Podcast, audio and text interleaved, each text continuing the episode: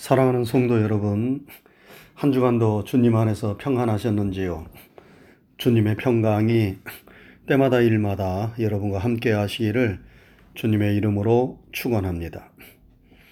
오늘은 교회력으로 성령 강림 후 11번째 주일입니다. 우리가 그동안 주일마다 성령의 열매들을 살피면서 은혜를 나누었는데 오늘은 그 마지막 시간입니다. 오늘도 주님께서 우리와 함께 하셔서 우리 모두 큰 은혜를 나누며 유종의 미를 거두는 시간이 되기를 바랍니다. 여러분, 예수님께서 이 세상에 오신 목적이 무엇입니까? 예수님은 요한복음 10장 10절에서 자신이 이 세상에 오신 목적을 크게 두 가지로 말씀하셨습니다. 내가 온 것은 양으로 생명을 얻게 하고 더 풍성히 얻게 하려는 것이라. 예수님이 이 세상에 오신 첫 번째 목적은 양으로 생명을 얻게 하시기 위함입니다. 우리의 선한 목자가 되시는 예수님께서 양 되신 여러분과 저에게 영원한 생명, 즉 구원을 주시기 위하여 이 세상에 오셨다는 말씀입니다. 여러분, 우리는 우리 자신을 구원할 수 없는 죄인들입니다. 그래서 죄 없으신 예수님께서 이 세상에 오셔서 여러분과 저의 죄를 다 짊어지시고 십자가에 달려 돌아가셨습니다. 그리고 누구든지 그 사랑의 예수님을 믿으면 죄사함을 받고 하나님의 자녀가 되어 구원을 받는 길을 활짝 열어 주셨습니다. 성경에 주 예수를 믿어라. 그리하면 너와 내 집이 구원을 얻으리라 말씀하셨고 누구든지 주의 이름을 부르는 자는 구원을 받으리라 말씀하였습니다. 사랑하는 성도 여러분, 예수님께서 여러분과 저를 죄와 죽음에서 건져주시고 구원하시는 생명의 주님이 되심을 믿습니까? 그 믿음이 있다면 우리는 구원받은 하나님의 자녀들입니다. 영원한 생명이 우리에게 있습니다. 이 영원한 생명 구원을 우리에게 주시기 위하여 예수님께서 이 세상에 오신 것입니다. 다음으로 예수님이 세상에 오신 목적은 우리로 하여금 풍성한 삶을 살도록 하기 위해서입니다. 여러분, 풍성한 삶이 무엇입니까? 풍성한 삶이란 우리 인생이 아름답고 알찬 의미와 내용으로 가득한 것을 의미합니다. 마치 과일, 과일 바구니에 과일이 가득 담겨 있는 것처럼 우리 인생의 바구니에 인생의 의미가 있고 내용이 있는 아름답고 알찬 것들로 가득 차 있는 삶이 풍성한 삶입니다. 그러면 무엇이 의미 있고 알차고 아름다운 인생의 내용입니까? 저는 그것이 바로 성령의 열매라고 생각합니다.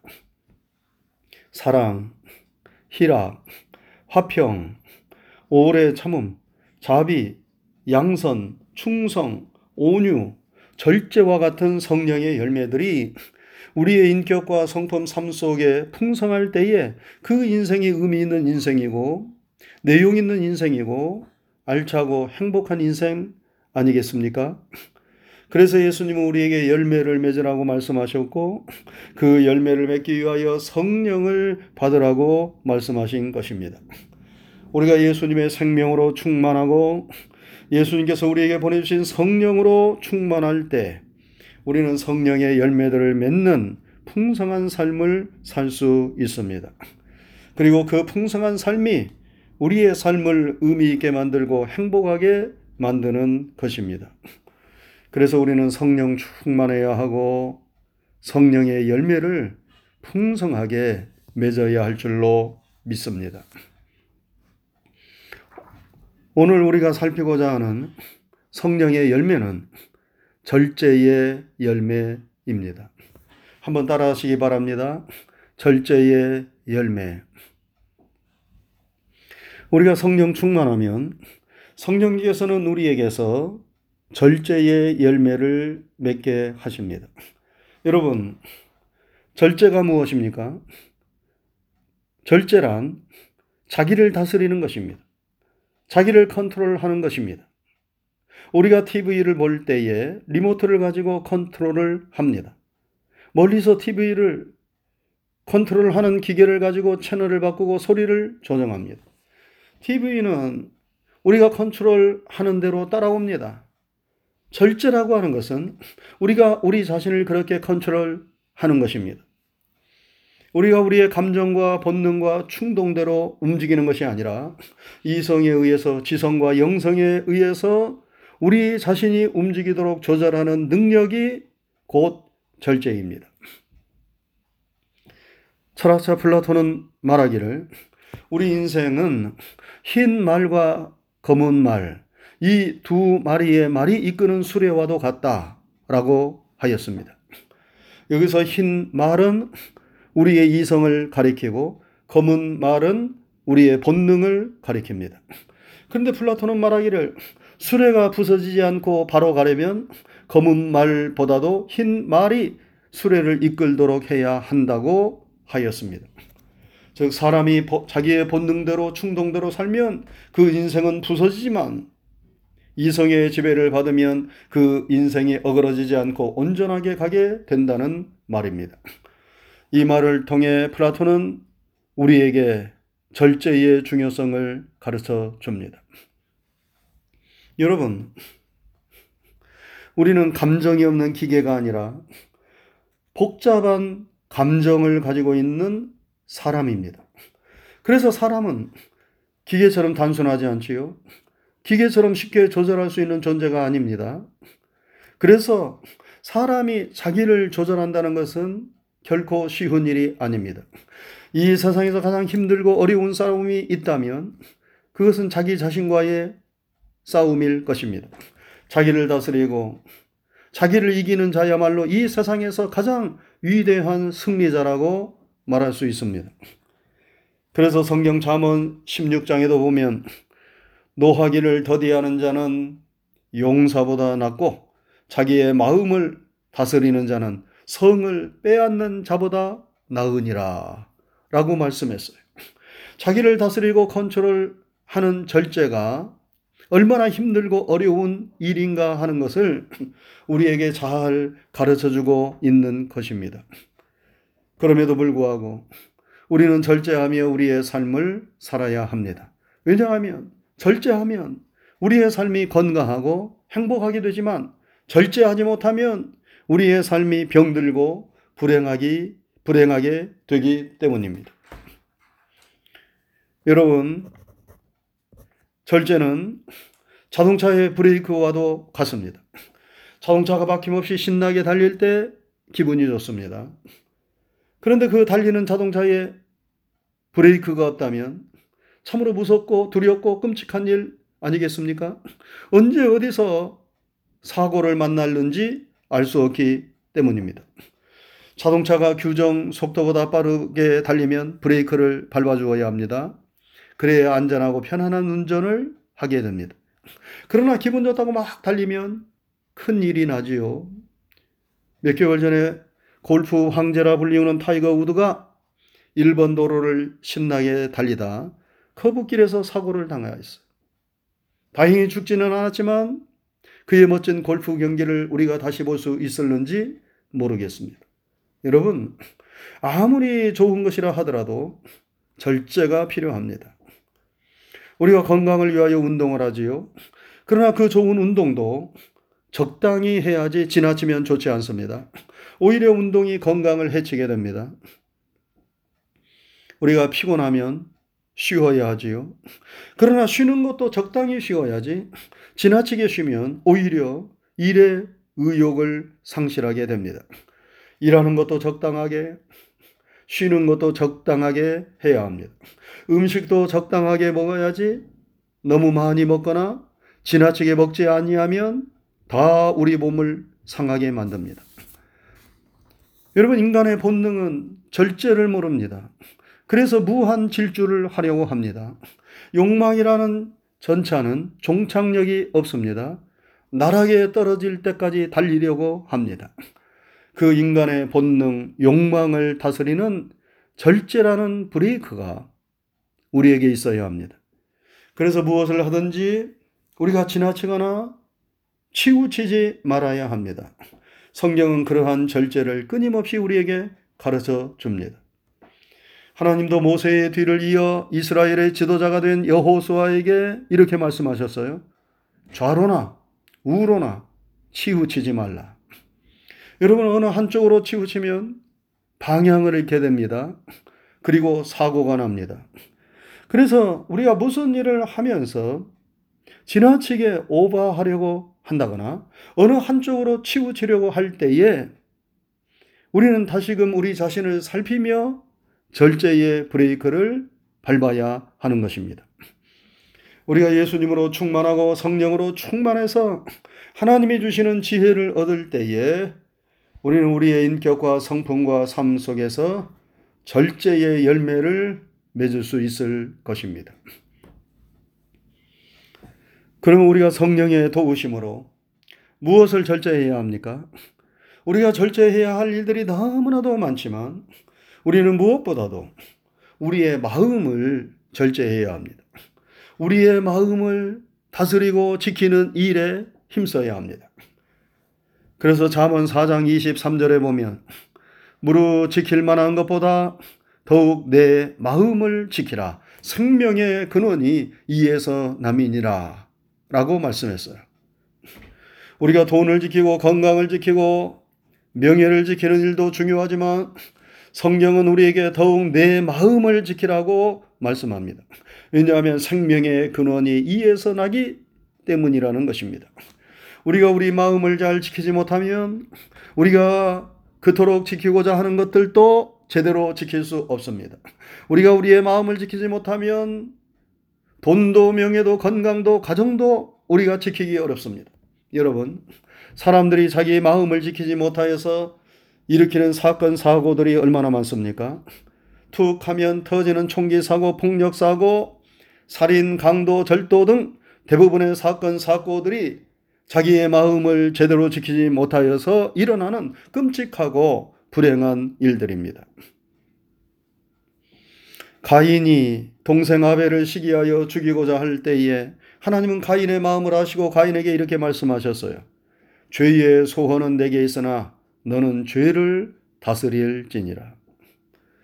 동생을 죽이고자 하는 악한 마음, 그 죄를 다스리라는 하나님의 말씀 아니겠어요?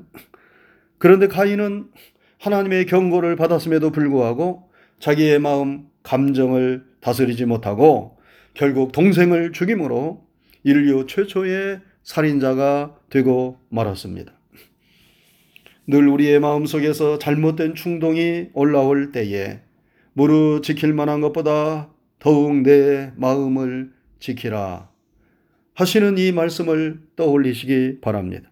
그리고 성령께 기도함으로 우리는 우리의 마음을 잘 지켜야 하겠습니다. 또한 우리가 절제해야 하는 것은 우리의 입에서 나오는 말입니다. 사람이 입을 가지고 있기에 말을 해야 하지만 그 말도 절제하며 해야 합니다. 터진 입이라고 아무 말이나 내뱉어서는 안 됩니다. 꼭 필요한 말을 해야 하고 하지 않아도 좋은 말, 해서는 안 되는 말은 입에 파수꾼을 세워서 막아야 합니다. 그래야 우리 자신과 우리의 삶이 평안할 수 있습니다. 말로 인하여 좋았던 관계가 깨지고 불행한 일들이 우리의 삶 속에서 너무나 많이 일어나지 않습니까? 조금만 말을 참았으면 그런 일이 일어나지 않았을 터인데 하면서 후회하는 경우가 얼마나 많습니까? 성경은 말하기를 지혜자는 누구인가? 지혜자는 말과 혀를 잘 다스리는 자라고 하였습니다. 바울 사도는 우리가 말을 할 때에 소금과 같은 말을 하라고 골로새서에서 말씀하였습니다. 여러분 소금과 같은 말이 무엇입니까? 먼저 소금은 깨끗합니다. 마찬가지로 우리의 말도 깨끗해야 한다는 것입니다. 입에 담기 어려운 더러운 말, 상스러운 말, 남에게 상처를 주는 말, 거짓말, 이런 말들은 깨끗하지 못한 말들입니다. 그 더러운 말들이 화근이 되어 우리의 삶을 불행으로 이끕니다. 소금 같은 깨끗한 말, 진실한 말을 하려고 우리는 노력하고 힘써야 합니다. 또한 소금 같은 말은 맛을 내는 말입니다. 여러분 어떤 음식이든지 소금이 들어가지 아니하면 맛이 나지 않습니다. 소금은 맛이 없는 것에 맛을 내고 맛이 덜한 곳에 맛을 배가시킵니다. 우리의 말도 하는 사람이나 듣는 사람 모두에게 은혜가 되고 덕이 되는 말이 되어야 합니다. 그 말을 들음으로 편안해지고 은혜가 되고 즐거울 수 있어야 합니다. 그런 말이 맛을 내는 말이죠. 그러지 못하고 우리가 항상 뒤끝이 좋지 않은 그런 말을 하면 우리의 삶이 어려워지지요. 우리는 그런 말을 조심해야 하겠습니다. 또 한 가지 소금 같은 말은 적당한 말을 뜻합니다. 여러분 소금이 아무리 필요하고 좋아도 적당해야 합니다. 음식에 소금이 전혀 들어가지 않아도 문제이지만 너무 많이 들어가도 문제입니다. 소금이 지나치게 많이 들어가면 짜서 음식을 먹을 수 없습니다. 사람의 말도 마찬가지입니다. 전혀 말하지 않는 것도 문제이지만 지나치게 말을 많이 해도 문제입니다. 왜냐하면 그 많은 말 속에 반드시 후회를 불러 일으키는 실수가 함께하기 때문입니다. 그래서 야고보서 기자는 말하기를 우리가 다 실수가 많으니 만일 말에 실수가 없으면 온전한 사람이라 능히 온 몸도 굴레 씌우리라 하였습니다. 말을 많이 하면 실수가 뒤따른다는 것입니다. 그래서 아무리 좋은 말이라 하더라도 지나치지 말고 적당하게 해야 합니다. 여러분, 우리는 성령님께 그러한 소금 같은 말을 할 수 있게 해달라고 기도해야 하겠습니다. 우리가 성령 충만하면 성령님께서 우리에게 지혜를 주셔서 우리가 어떤 마음을 품고 어떤 말을 해야 할 것인가를 가르쳐 주실 것입니다. 그리하여 우리의 인격과 성품과 삶 속에서 절제의 열매들을 풍성하게 맺을 수 있도록 도와주실 것입니다. 사랑하는 성도 여러분, 우리가 그동안 성령 강림 후의 주일들을 보내면서 성령의 열매들을 살펴보았습니다. 우리가 성령의 열매들을 풍성하게 맺는 삶이 예수님이 이 세상에 오신 목적을 이루는 삶이고 우리 인생을 행복하게 만드는 풍성한 삶입니다. 늘 예수님의 생명으로 충만하시기를 바랍니다. 성령의 충만함을 사모하며 기도하시기 바랍니다. 그리하여 성령의 열매들이 우리들의 삶 속에서 풍성하게 맺어져서 참으로 복된 삶을 살아가는 여러분과 제가 될 수 있기를 주님의 이름으로 축원합니다. 기도하겠습니다. 거룩하신 하나님 아버지 감사합니다. 한 주간의 삶도 주님의 크신 은총과 사랑 가운데 우리와 함께하여 주옵시고 오늘 거룩한 주님의 날을 은혜로 또한 허락하셔서 이처럼 주님 앞에 머리를 숙이며 기도하고 예배드릴 수 있도록 인도하신 것 감사를 드립니다. 우리의 허물과 죄악을 십자가의 보혈로 씻어주시고 깨끗하고 정결하게 하여 주시오며 우리의 드리는 예배를 통하여 영광과 찬양을 받으시옵소서. 오늘도 주신 하나님의 진리의 말씀을 되새길 수 있도록 도와 주시옵소서. 우리 모두에게 예수님의 생명으로 충만하고 성령으로 충만하게 하여 주셔서 성령의 아름다운 열매들을 우리의 인격과 우리의 성품과 우리의 삶 속에서 주렁주렁 많이 맺을 수 있도록 인도하여 주시옵소서. 사랑, 희락, 화평, 오래 참음, 자비, 양선, 충성, 온유, 절제의 열매들을 맺게 하여 주셔서 주님이 그토록 간절히 원하시는 풍성한 삶, 행복한 삶을 살아갈 수 있도록 우리를 도와주시며 인도하여 주시옵소서. 늘 기도함으로 성령 충만하게 하여 주옵시고 우리가 우리의 본능대로 충동대로 감정대로 움직이는 자가 아니라 성령의 지배와 인도를 받으며 성령의 이끌림을 따라서 우리가 움직이고 행동할 수 있도록 또 우리의 마음을 지키며 우리의 입술의 언어를 지킬 수 있도록 도우시었기를 원합니다. 한 주간에 되어지는 모든 일들 가운데서도 우리 하나님 임만을 동행하여 주옵시고 어두움의 세력이 우리를 넘보거나 틈타지 못하도록 하나님 화염검으로 지켜주시며 천군 천사를 동원하셔서 보호하여 주시옵소서. 주님과 함께 성령님과 함께 승리하는 한 주간의 삶이 되게 해 주옵소서. 감사를 드리오며 예수님 귀하신 이름 받들어 기도드리옵나이다. 아멘.